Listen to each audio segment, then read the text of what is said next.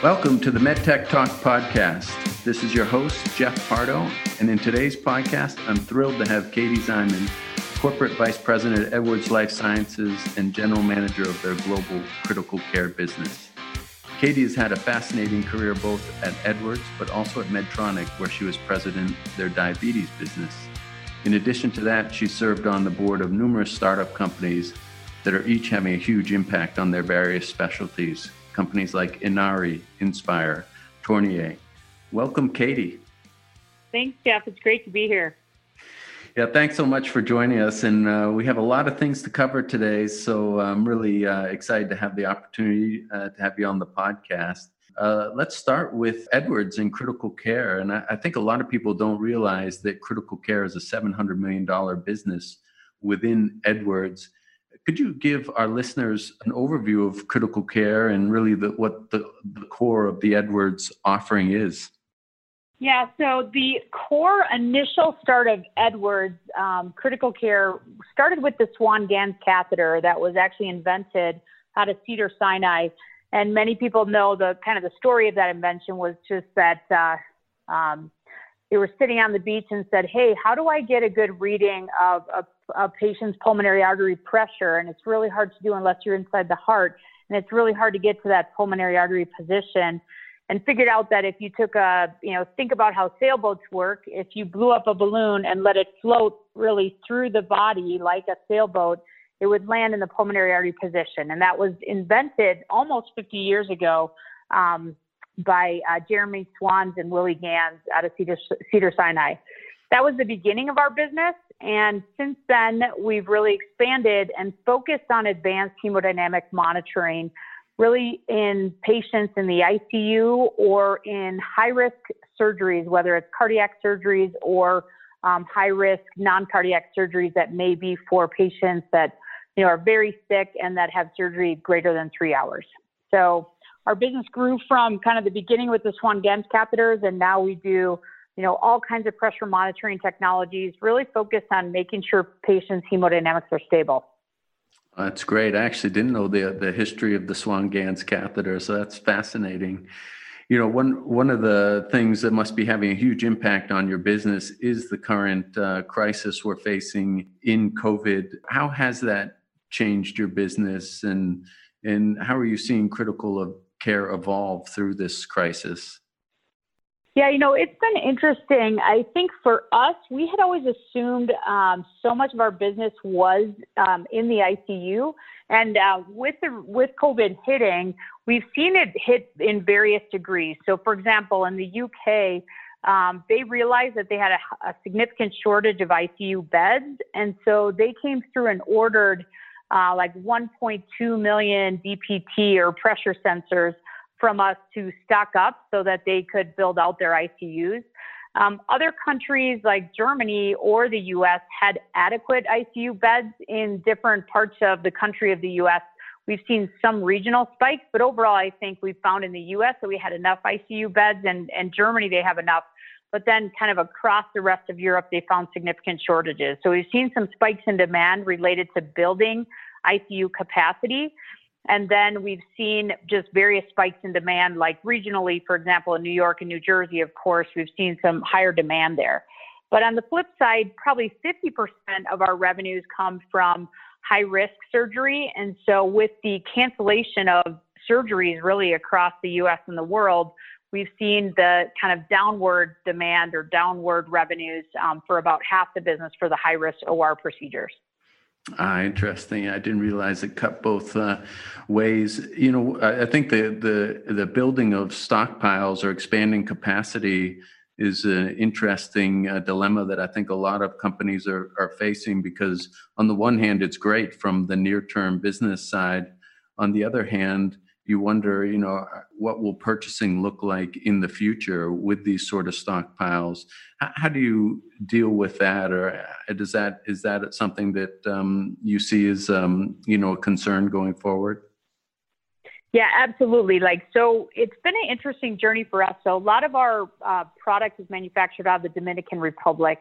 And in the DR, we had a reduction of human, you know, of, of human capital in terms of the workers because many of the workers that were over age 60 were no longer able to come to the work. So that reduced our capacity by about 80%. And meanwhile, then we had this spike in demand. So now we're sort of getting back to a steady state where, you know, people are able to come back to work, but it's been a really interesting short-term challenge. And then there's also the concern, as you said, like we've had this surge in demand, so we've had to work double, you know, uh, three shifts and through the weekends to meet kind of these spikes in demand for building capacity.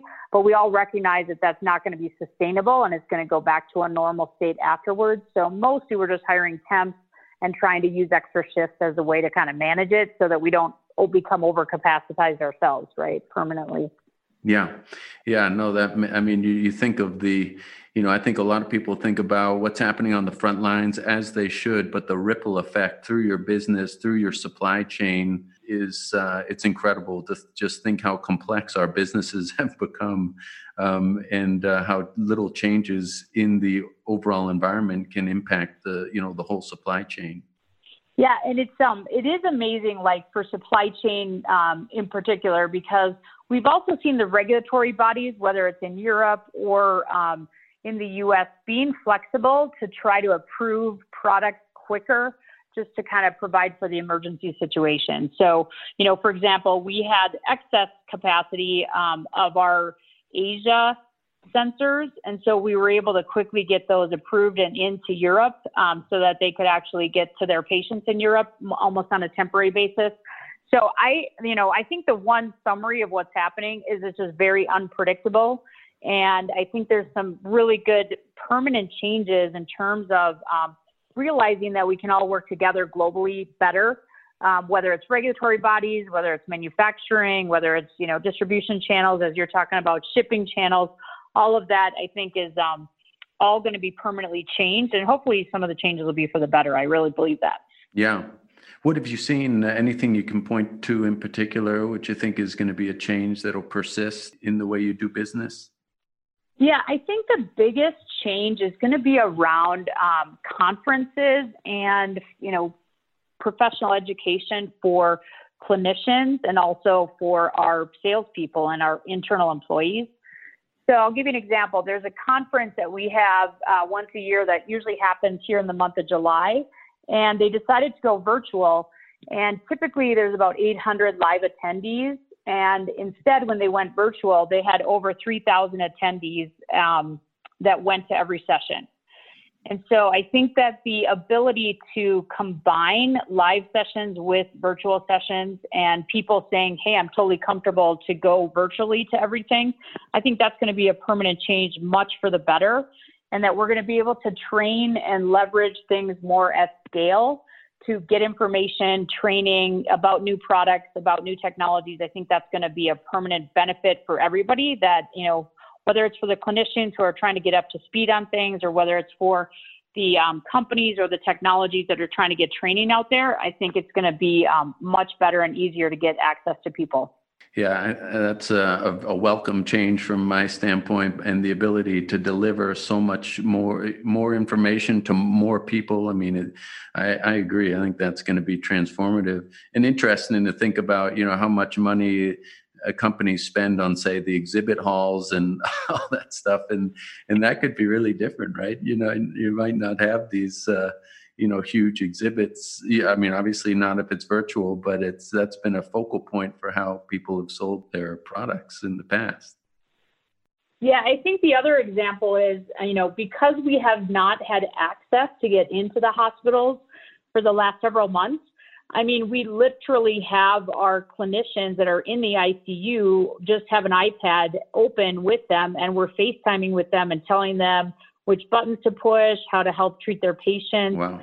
Um, so that's been amazing to see. And we have all kinds of examples where the clinicians are like, hey, I don't know what to do. Can you help me? And we just pop up on FaceTime on an iPhone and we're able to help them remotely. Yeah. And again, I think it's going to be permanent. I think people are like, wow, this is easy to do. I'm going to reach out and get help from my suppliers if I can't handle technology or don't really know how to use it correctly. I am going to ask more for help remotely, which I just think people were afraid to do before. Oh, that's awesome. How have you seen critical care itself evolve during the COVID crisis? Uh, you know, I think there was a huge learning curve in, you know, in each country. Unfortunately, probably not, as you say, not enough sharing was done across countries. But in the U.S., have you seen the way we treat COVID patients evolve in the critical care environment? Yeah, I think that's a great question. I think there's this question of, you know, do you need ventilators or don't you? Do patients do better if they can survive longer off the ventilators? Um, I'd say the biggest shift overall that we see related to our business is the desire to have uh, the ability to remotely monitor patients. And I think that's going to be uh, kind of a mega trend that we're all going to see. So FDA just issued guidance about you know five days ago saying that they will um, approve COVID-19 dedicated remote monitoring technology. So what that means for I think everyone that does whether it's monitoring, ventilators, any products that are used in an ICU environment or really any environment, whether you're in the ER or even in regular hospital rooms because of the desire to reduce the spread of the infection, um, the regulatory bodies and all, all the hospitals in general want to be able to remotely monitor patients without having to touch them. And so I think we're going to see more things that are able to be uh, monitored on iPhones or through, you know, central screens or central um, ICU departments or at the nursing stations. Anything that's going to move in that direction, I think, is going to um, be needed big time as we um, all prepare for the re- re- remains of this pandemic as well as any future ones. And so I think remote monitoring is one big mega, mega trend that we're focused on.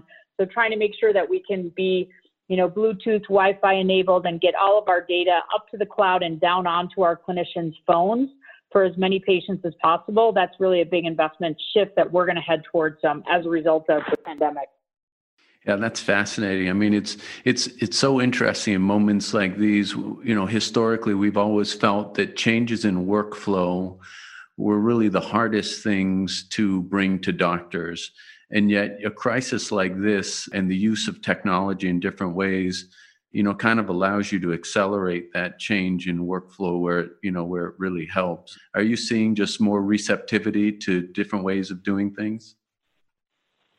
Yeah i want to say you know we had a, a, quote i think it's the Ochsner Clinic or something that was um, showing that if you looked at the first two months of 2020 they had had um, 300 you know remote patient visits and in the last three months, um, say till the end of the June here, so in the second quarter of 2020, they had had over 8,000 remote patient visits. So um, definitely, um, you know, what is it? Necessity is the mother of invention. so I think all these hospitals and clinicians are trying to figure out how do I shift my own business model to um, to be able to enable this remote, you know, direction because patients don't want to be seen live and hospitals were never really focused on going remote, but I think now they're even have to do having to do regular everyday visits with their patients remote and trying to set up that infrastructure and be prepared to get that to happen. I think is um, is going to be important for everybody. Right, right. And one of the challenges, of course, is that you know the da- there's so much data that uh, can be transmitted to a clinician, and how do you transmit that data in such a way that it's actionable uh, and that they're not spending you know time just reading through the raw data. And i guess ai can play a role here. I'm curious as to how you're seeing that at edwards the role of ai the role of sort of pr- presenting information in its most clinically actionable form. Yeah that's a great question jeff. So when you think about artificial intelligence and kind of how does it actually um, truly work and truly benefit healthcare without overwhelming the clinicians with too much information? Um, so, in Edwards Critical Care, as an example, we developed a new technology called the Hypotension Prediction Index, which is a lot of words, so it's easier to just say HPI. But what it really does is it predicts um, if a patient is going to go below a mean arterial blood pressure of 65, which is a very dangerously low level for the patient. And oftentimes, whether you're in the ICU or whether you're in um, a high risk surgical situation, even if you have um, one minute of hypotension, of meaning a mean arterial pressure below 65, it can have significant increase in comorbidities and even in downstream um, myocardial infarction or heart attack risk. And so um, we developed this technology by first of all having to build a database. Took us about seven years to pull together all the data, um, uh, all the way down to the waveform level. So each individual heartbeat, including the heart pressure of a patient, gives our computers approximately 2 million signals. So you imagine, you know, if one heartbeat can give 2 million signals, um, then we're able to use artificial intelligence with seven years of data with over um, 300 million heartbeats, if that makes sense. And um, we were able to develop then an ability to predict hypotension, which is phenomenal and could really help clinicians. But then we had to try to get it through FDA. And um, for FDA, this is a totally new area. And so even though it was a de novo 510K, which in theory should take six months, it took us about 18 months to get it through FDA because we had to kind of help train their experts on how it worked, what were we focused on, how did our artificial intelligence actually work, and get them comfortable with the risk benefit for the technology. Um, but then now that it's through FDA, it's very exciting. We're starting to do some, you know, larger scale clinical studies to prove the benefit clinically that it can happen, that it can have on patients. Um, but you know, back to your point about how slow clinicians are to adopt new technology, especially in the ICU, where you know these are life or death situations, and they get very used to relying on what they were trained on. Um, I think it's going to take us a while before we see a significant adoption. Uh, because we almost have to convince each hospital and each clinician kind of one um, one at a time about the benefit that it can have to them.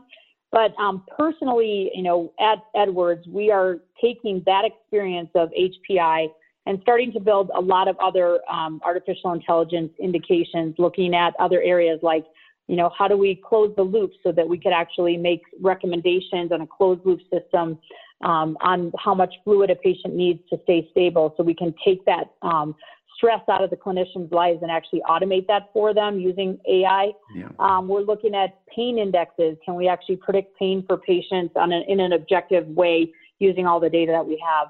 So we're very bullish on AI, um, but I think the development, you know, let's say it takes less time in the future to get the data sets built. So instead of seven years, it might take two years. Actually, building the algorithm only takes a few months getting it through FDA and then getting clinicians to adopt it and see the value of it, I think is where the hard and heavy lifting is. Um, but I really think it's going to be the future and that we're going to be able to transform care and patient care will be much improved um, over time with artificial intelligence. Yeah, I, I, mean, just the both the thrill of our jobs and also the bane of our existence can be uh, how complex it is to actually bring a product to market. And you mentioned FDA. Uh, you know, the other question I have is, you know how do you how do you get paid for these types of solutions and i'm curious as to how you're seeing insurers react uh, to these types of algorithms and how easy is it to actually get paid for these types of indexes yeah that's a great question so in in the case of monitoring it's actually reimbursed as part of the overall DRG system. So, for example, if you have a high risk surgery, there's going to be an overall DRG reimbursement for the surgical procedure itself. So then the hospital has a motivation to try to um, reduce the length of stay for the patient and kind of, um, you know, get them up and running and out of the hospital quicker. And so we um, really sell into that, right? And so for our technologies, we will sell the software as a service. So we'll say, okay, if you use HPI, for example, you're going to get your patients up and out of the hospital better, and then they will have less likelihood of returning in 30 days, where hospitals sometimes now will get, in effect, taxed if a, if a patient comes back within 30 days. And then the other thing that we're doing specifically, so one is we sell the software. Um, second is we sell um, monitors that are AI enabled or artificial intelligence enabled. And we're finding that hospitals will pay more for capital that they realize is going to be AI enabled in the future. And then um, the third piece is on the disposables. We um, have kind of what you would call classic disposables, which are the ones that do not um, have the ability to do predictive intelligence. And then we have our IQ line of disposables, and we charge, call it, you know, 20% more for the IQ disposables. And so um, that's the way that we're kind of monetizing, if you will, the new technology. And it's a matter of you've really got to have these believers in the hospital for them to want to pay up for it, which means we've got to prove it to them in their environment that it really works and, and improves patient care so that they can have DRG savings, if you will, on their side. Yeah, well, that's great. It sounds like you have multiple avenues there. From a venture perspective, something we've always worried about or been more cautious in the ICU critical care setting is, you know, how long these adoption cycles can take. And there seems to be a lot of different stakeholders.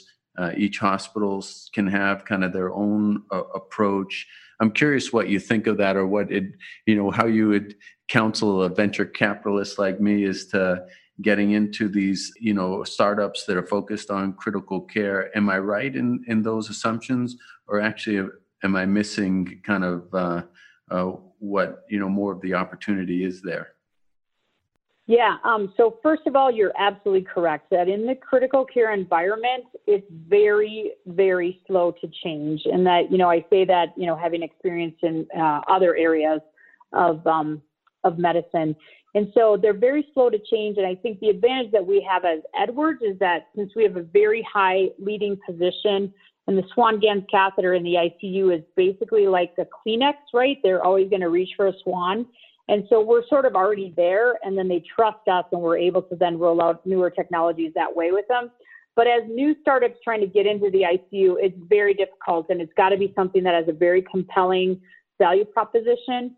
Um, the second thing that we've learned in the ICU environment is that a lot of times it's um, you've got to go to the CEO level of the hospitals because they're the ones that are really kind of bearing the cost of the ICU.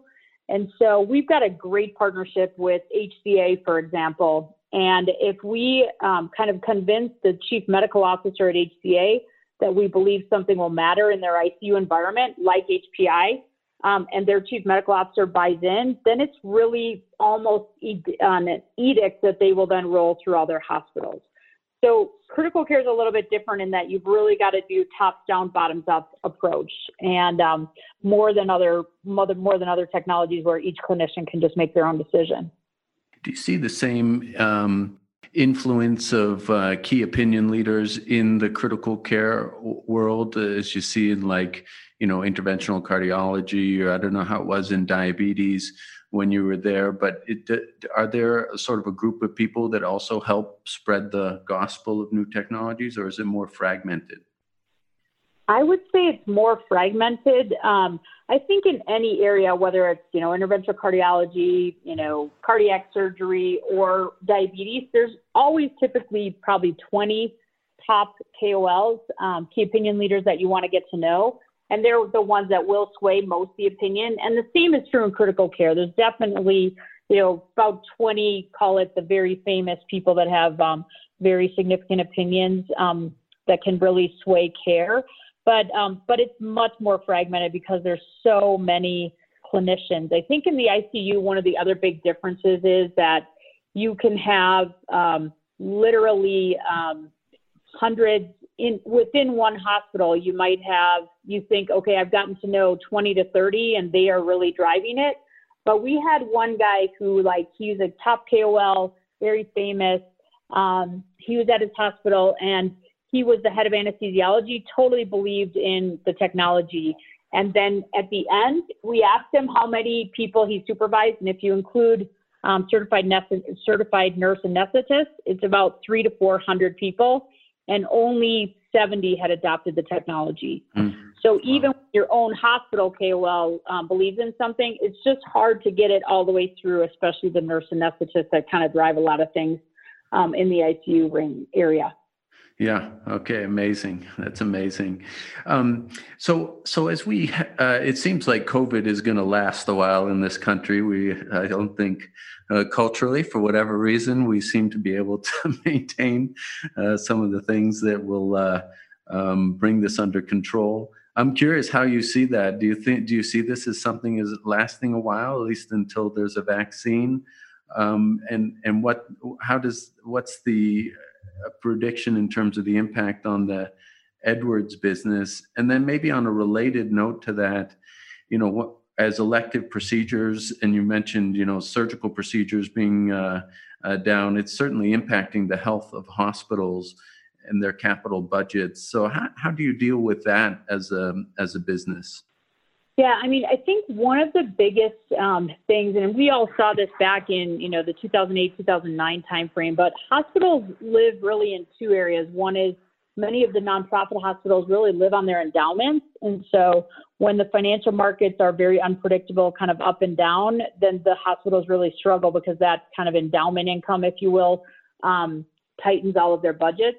And then the for-profit hospitals obviously have lost so many of the elective procedures this year, and they're they're predicting. We saw an LEK survey that said that most 100 hospital CEOs predict that their capital budgets are going to be down about 50 percent, and their um, kind of elective procedures they kind of estimate getting back to about 85 to 90 percent as we get into um, 2021 and the to the end of 2021.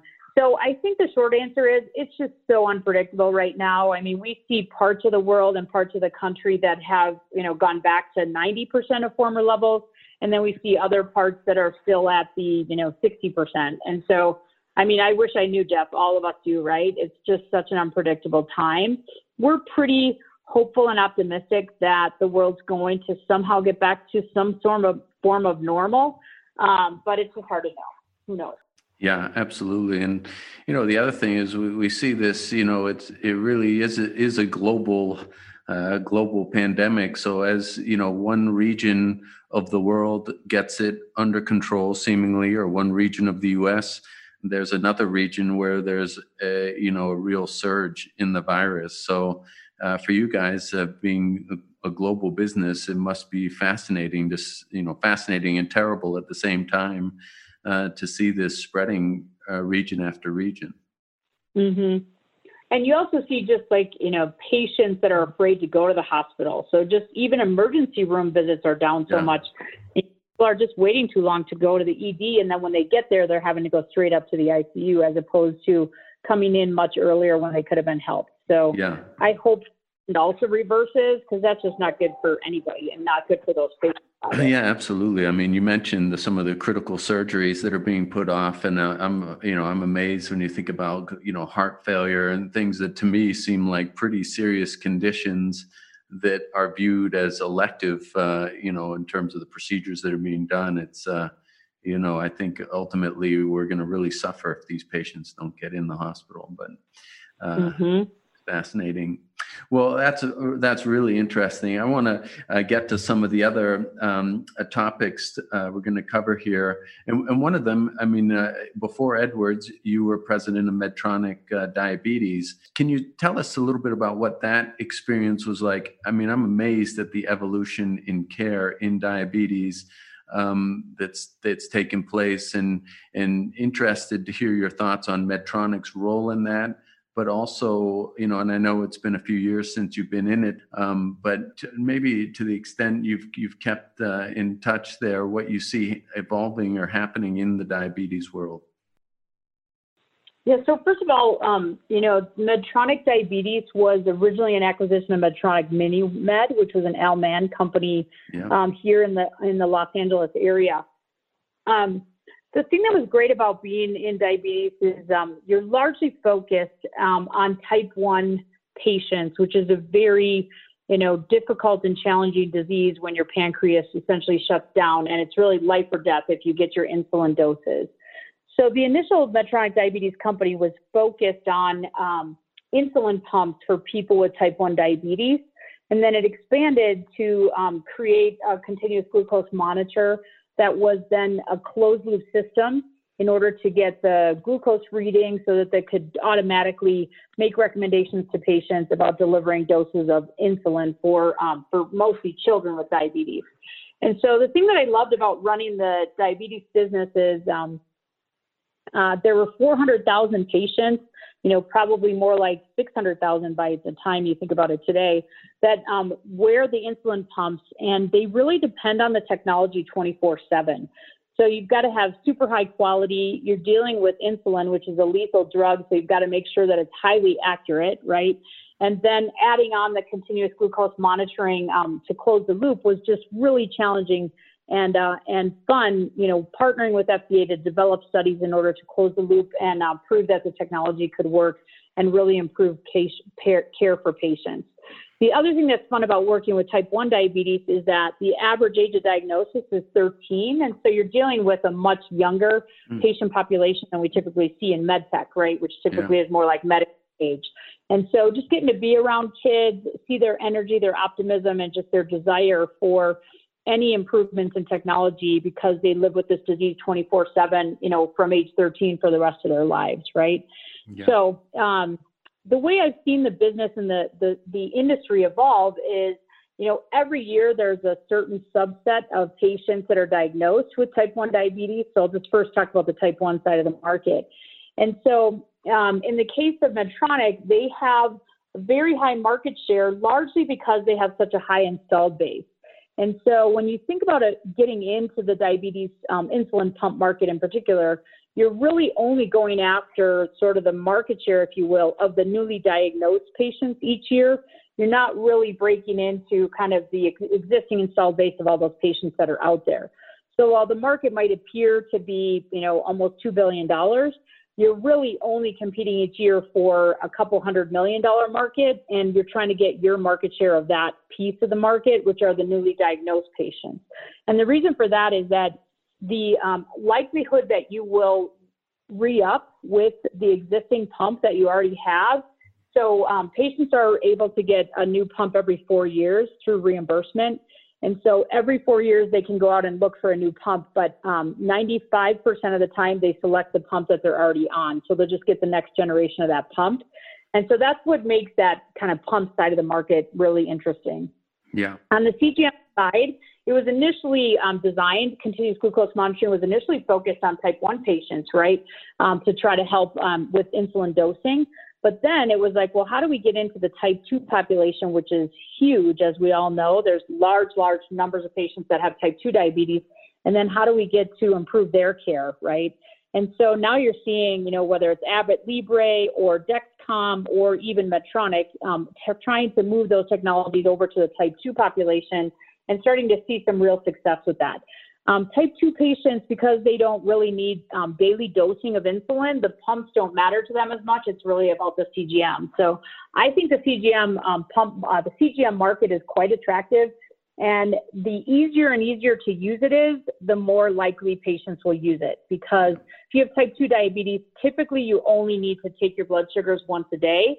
But if you can get a trend and see how eating affected you and how everything affects you, it's going to help you to pay more attention to how you take care of yourself as a type 2 patient. And so the, you know, easy to use CGM devices like Abbott Libre, I think are going to continue to take off like crazy. And I would really think that's an attractive area. Yeah. Well, and just to look at the stock price of Dexcom, I remember a few years ago it was under a hundred, and I'm kicking myself for not having put some money in there. But it's really unbelievable. And you talk to people who, you know, patients who use the CGM, and it really is, you know, life changing to try and get a grip on the disease. And certainly, as you point out with the pumps, it's uh, it's life altering. I hadn't really considered the, you know, the whole install base argument. And you think about how hard it is for many startups to break into this field. What you say makes a lot of sense because it, one, it takes a lot of money for any, you know, venture backed company. And the rate of failure of those companies, I have to believe, has been quite high. Yeah, I mean, we used to say, you know, that there was a graveyard of approximately 50 um, companies that had tried to enter the pump market. Um, on CGM, you're going to have the exact same thing happen, right? Where Dexcom and Abbott Libre have high installed bases at this point, and so does Medtronic on the type 1 side for sure. So it's hard again because whatever continuous glucose monitor you started on, you're going to stick with because it takes a long time to get used to any technology. It's almost like your iPhone, right? I, I'm an iPhone user. I'm not going to switch to Samsung. It's the same type of thing. And um, so you've got to look at it as high install base, even for CGM, and then you're really competing just for those new users every year. What do you think? Um, you know, and I know you're you've been away from the field, so maybe this is an unfair question, but what what do you see as sort of the next big wave of innovation in diabetes? Uh, it, anything come to mind as as an area that's not been solved?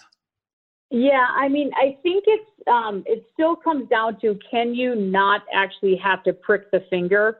Because even all the CGM devices, you know, to the extent that you're still having to put some device on yourself and that kind of finger prick or put it on your body, um, that would be amazing. So there's always been the holy grail to try to figure out how to, you know, estimate glucose levels without having to, prick, you know, actually puncture the skin. Yeah. So that would be great if solve that. Um, and then I think the other one is this concept of automated pens. So if you think about, you know, so many of diabetes um, drugs, whether it's insulin or some of the other, um, you know, milder ones that are used for type 2 patients are used by injection. And so trying to get a pen that is, um, you know, somehow can sense the glucose levels or can kind of combine essentially uh, become an insulin pump, but be an automated pen that's simple and easy to use that sort of solves a lot of that usage problem.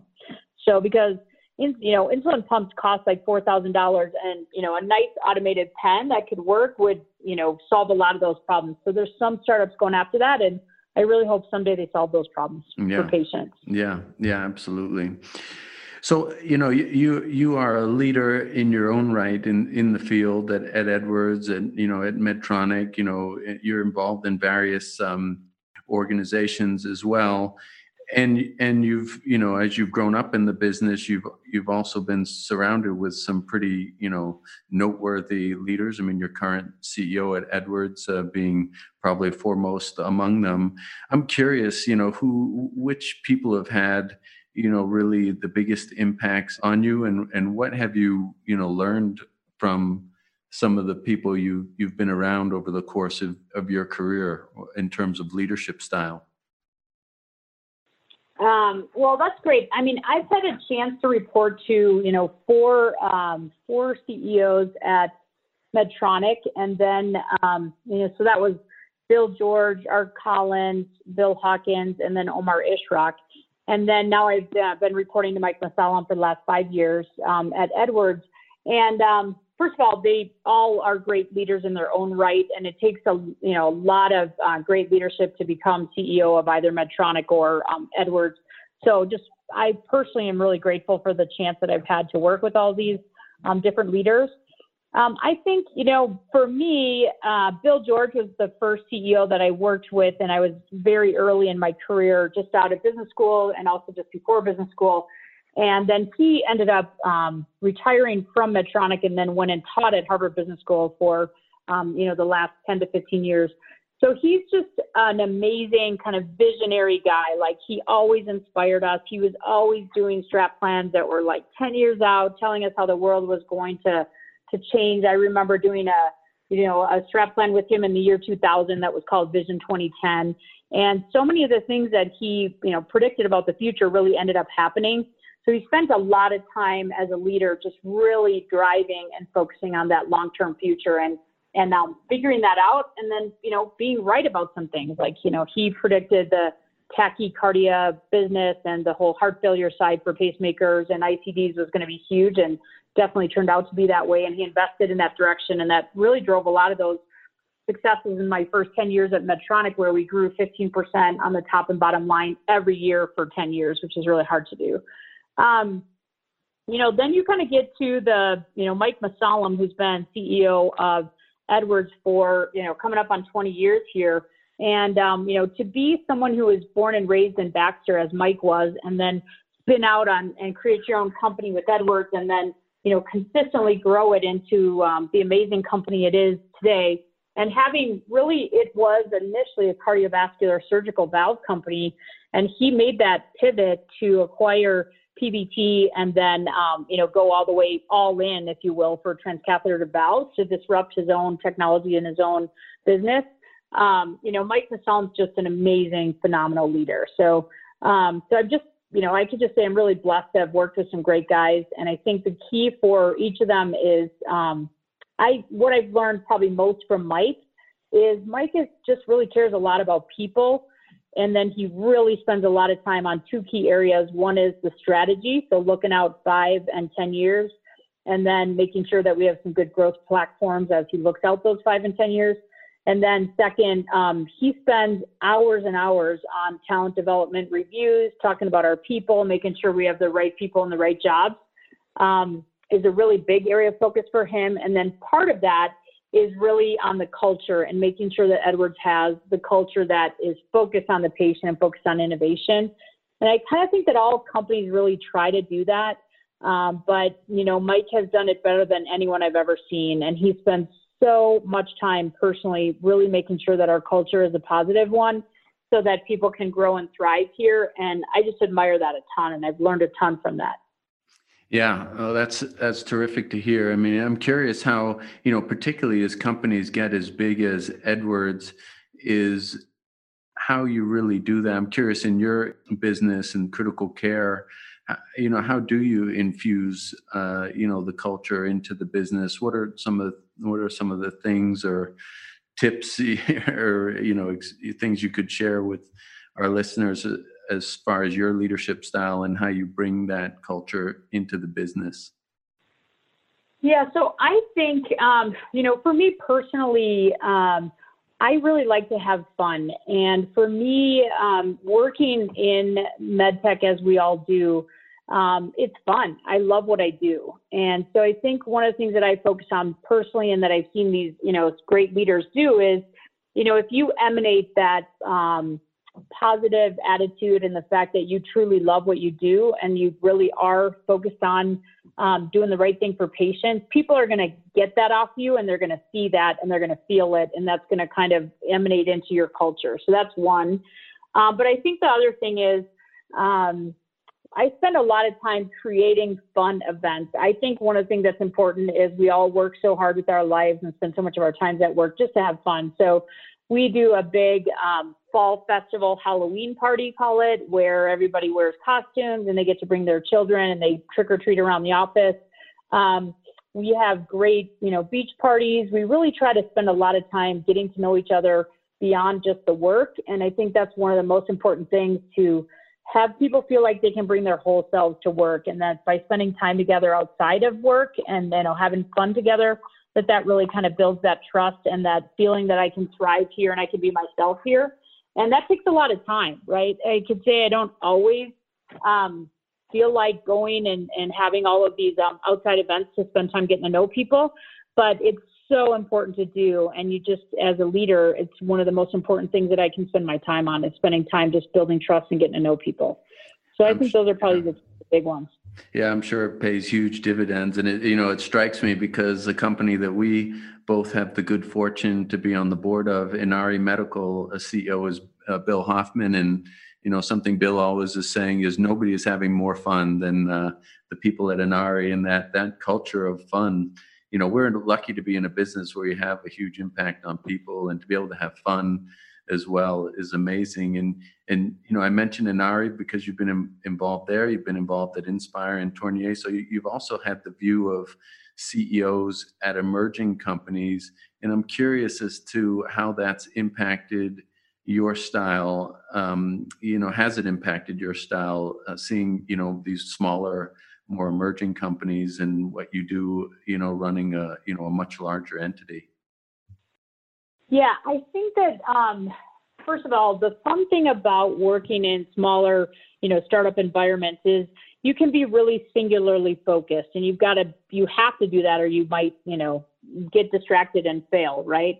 So that's a benefit in um, startup land that you can stay so focused, and then creating a culture, like you said at Inari, you know, this concept of um, the technology really treats clots for deep vein thrombosis or uh, pulmonary embolism. And so the culture is saying that all the people that work there are clot warriors. And that's just fantastic, right? So to the extent that you can help people to connect what they're doing to something that that um, is fun and say, okay, we're clot warriors, so everything we do is kind of on that baseline discussion. I think that um, I believe that in the larger companies, so within Edwards, for example, I really try to create a different culture in critical care so that you stay small and you still stay feeling like a family. And then even within critical care, we have certain product lines that are dedicated to the ICU versus the OR. And so we try to create like family cultures or subcultures within that dedicated to those specific technologies.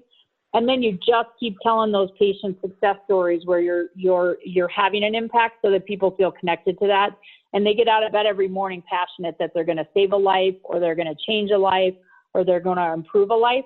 And I think um, continuing to take the time to learn the patient stories and tell them and connect people to them is um, is one of the keys. So whether you're at a startup or whether you're at a big company, the key is to stay in smaller environments where you're close, you feel like a family, and that work feels like a family that's making a difference in the world together. I mean, I think that's the success, the way to success, whether you're small or large.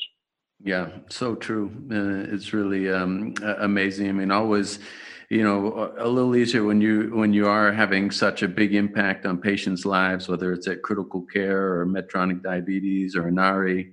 But you know, even beyond that, uh, you know, just the the way that uh, you and uh, you know people like Bill Hoffman are able to bring that that culture of um, of making a difference and having fun while they do it is, uh, you know, really. Um, uh, makes it all work. So that's really interesting. And I'm curious, you know, maybe um, uh, moving to the last thing I wanted to cover with you is really being a woman in a fairly male-dominated um, industry.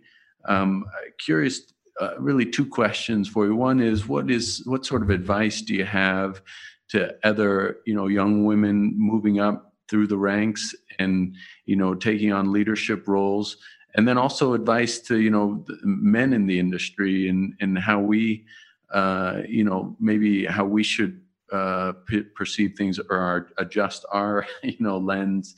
Um, just curious to some of the experiences you've had being a woman growing into you know uh, the different leadership roles that you've had and and some of the challenges and what you've learned and what you can share. Yeah, thanks a lot, Jeff, for the question. So, um, you know, as you said, uh, medtech and just our industry in general is highly um, kind of male dominated. And I think a lot of the source of that is that so much of it comes from engineering, and so much of engineering schools have historically been more male dominated. And so that means the feeder pool of our talent tends to be, you know, coming out of a male dominated background. Um, but, you know, having said that, I would say my own personal story you know, when I started in um, business and in the industry, I was raised in a family with, um, you know, I was sort of the uh, the one girl among three brothers, and so I just I never noticed that I was the only woman in the room the majority of the time. And I think, um, and it wasn't until I got into a very senior role at Medtronic, honestly, where um, Omar Ishrak had started as our new CEO, and he asked me to lead the women's effort. And I said to him, I go, I'm the wrong person to do that because I've never really thought of myself as a woman or as any different than any of the guys. I just am sort of like one of the guys, right? Yeah. And um, but anyway, he really pushed me and said, "No, I want you to lead this. I want you to um, to focus on trying to help women coming a, lo- a lot up through the ranks behind you." And so it was the first time that I did a lot of research on what is different in women's styles versus men's styles, and you know how was that hindering some of the women that were coming up the ranks within Medtronic and then within the industry, right? And um, what I realized is that I had been, um, I guess I I've always been different in the sense that I wasn't afraid and I was highly highly competitive because I was always playing games and you know trying to beat my brothers all the time. And so one of the big gaps I think we see is that for women, they will typically, and all the studies show this, that women will typically not have as much confidence and they will think that they have to be overqualified before they will apply for a position. And very often men who are, you know, less qualified or let's say 70% qualified, they will apply for the position and try to make the leap. So the way I think about it is a woman will often be 120% qualified for a role before she would apply for it, and a man might be 70% before they apply for it.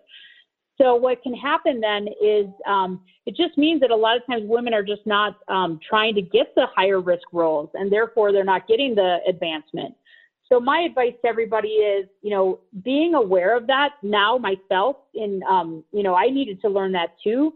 What I do is I look around in my, you know, sphere of influence, and I say, if I see a woman who's 70% qualified for a role, I tap her on the shoulder and say, You need to apply for this position.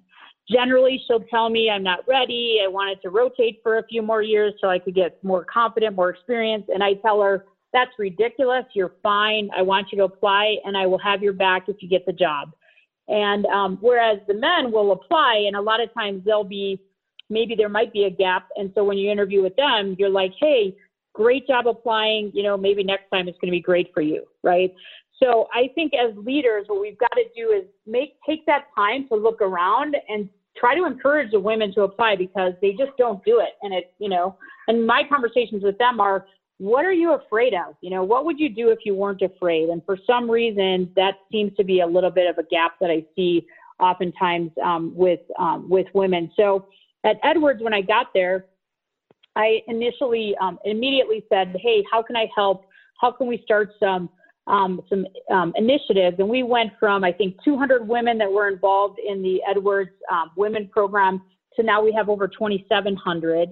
And we have a great training program called Amplify, and Amplify is focused on amplifying, um, you know, skills for doesn't mean it matter if it's men or women, but we largely um, try to focus these programs towards women, and mostly they're helping them with presentation skills, confidence, and really realizing that hey, they've got to raise their hand and try for taking some of the risks that they otherwise might not do. So I don't know if that's a long-winded answer, Jeff, but that's uh, that's sort of my view at this point. Yeah. Um, we've seen great successes with our Amplify program. I have women emailing me all the time saying, "Thank you for pushing me. I'm now a vice president because you challenged me and told me that I had to go for it." Right. So, um, yeah. so that's what I try. I try to spend my time now. And as I look back on myself, I'm amazed. I just never was afraid. I don't know why, but I attribute it to my brothers mostly for beating me up my whole childhood. well, that's good. I, I hope they, uh, I hope they're, they're, uh, they realize what an impact they had. But that's really, uh, really great. um, and what advice would you have to, you know, people like me or men in the industry, and and how, you know, how can we, you know, help? I mean, I think first, of course, recognizing the value of diversity is step one. But maybe beyond that, what would you say, say to guys like me? Um, you know, I think, as I said, I would try to tap um, people on the shoulder, and then I would really try to listen. You know, like go out of your way to if you see a high potential, diverse candidate, regardless of what how what their differences might be. Um, just tap them on the shoulder and meet with them and listen and try to understand if there's any way that you can help or be a sponsor um, for them. And just the more that all of us listen and become aware of the journeys that so many people have um, are on, I think the more that we're able to help them. And so, uh, you know, that's what I try to do a lot now is just listen and then, you know, challenge these folks and say, okay, well, maybe that was your experience, but you know, you're great. So what are you going to do to, you know, jump in and challenge our, uh, you know, challenge people to actually take risks? And I yeah. think that's the second thing you do after you listen is challenge them and then as leaders, take a risk on them yourself and maybe put them in some jobs that you might not have otherwise, you know, been willing to do just because you weren't sure they were going to be 100% successful. And I think that's hard in venture because, you know, you have so much money riding on it. You only want to get the best people. But sometimes if you take a risk on people, they're way better because they're going to be all in to win for you. Yeah, I totally agree with that. And it, you know, it's funny. I mean, you you can fall into this it's very easy to fall into this uh, i don't want to say it's a trap but it, it's um, you know your own networks and your own you know your own sort of com- you know what fits in your comfort zone and not broaden out from that and and you you miss people who really can add a very different perspective. And uh, and so i think that's one thing that i take away is you know broaden the pools that you search for candidates in. And you might be surprised that um, you know you know who you find in these pools that are really different than what you would have found otherwise. Yeah and can i just add there's a statistics i read and we're trying to tr- implement this um, so harvard business review just issued a study that said that if you have a slate of candidates where you have one diverse candidate and then you know the rest of the candidates are non-diverse the chances of you hiring the diverse candidate are something like less than 5% but if you have more than one diverse candidate on the slate, it goes up by like 5x. And so we've always had this sort of thought, well, if I have one diverse candidate, then I'm doing a good job, right? But now we're trying to rethink it and say, no, that probably doesn't help. You have to have two. And so, anyway, that was really interesting new study that just came out that I think's got to challenge all of our thinking about that. It's to your point, right? if I've got, you know, two or three people I work with and then I force myself to get a diverse candidate, they, they're more like an outlier. They're not really kind of in the pool, if you will. It's not really a pool. But if you have a couple candidates, you're going to actually um, have a better pool that you might actually pick one of them, right? Yeah. And then challenge headhunters because what you just described exists in headhunters as well, right? They want to get paid. So they're going to bring you the people that they know you know or that they know, and they're not going to force themselves to bring really great diverse candidates. And so we also are challenging our headhunters now to say we want two candidates, and they'll go, but they don't exist. We can't find them. But that's not true. They can be found. It just takes makes everybody work a little bit harder. Exactly. No, that's really a great perspective. Well, Katie, this has been really a fascinating conversation. I've loved it, and I can't thank you enough for joining us on uh, on this episode of the podcast. You're making a tremendous impact, and I just want to thank you so much for sharing your experiences. Well, thanks a lot, Jeff. It was my pleasure.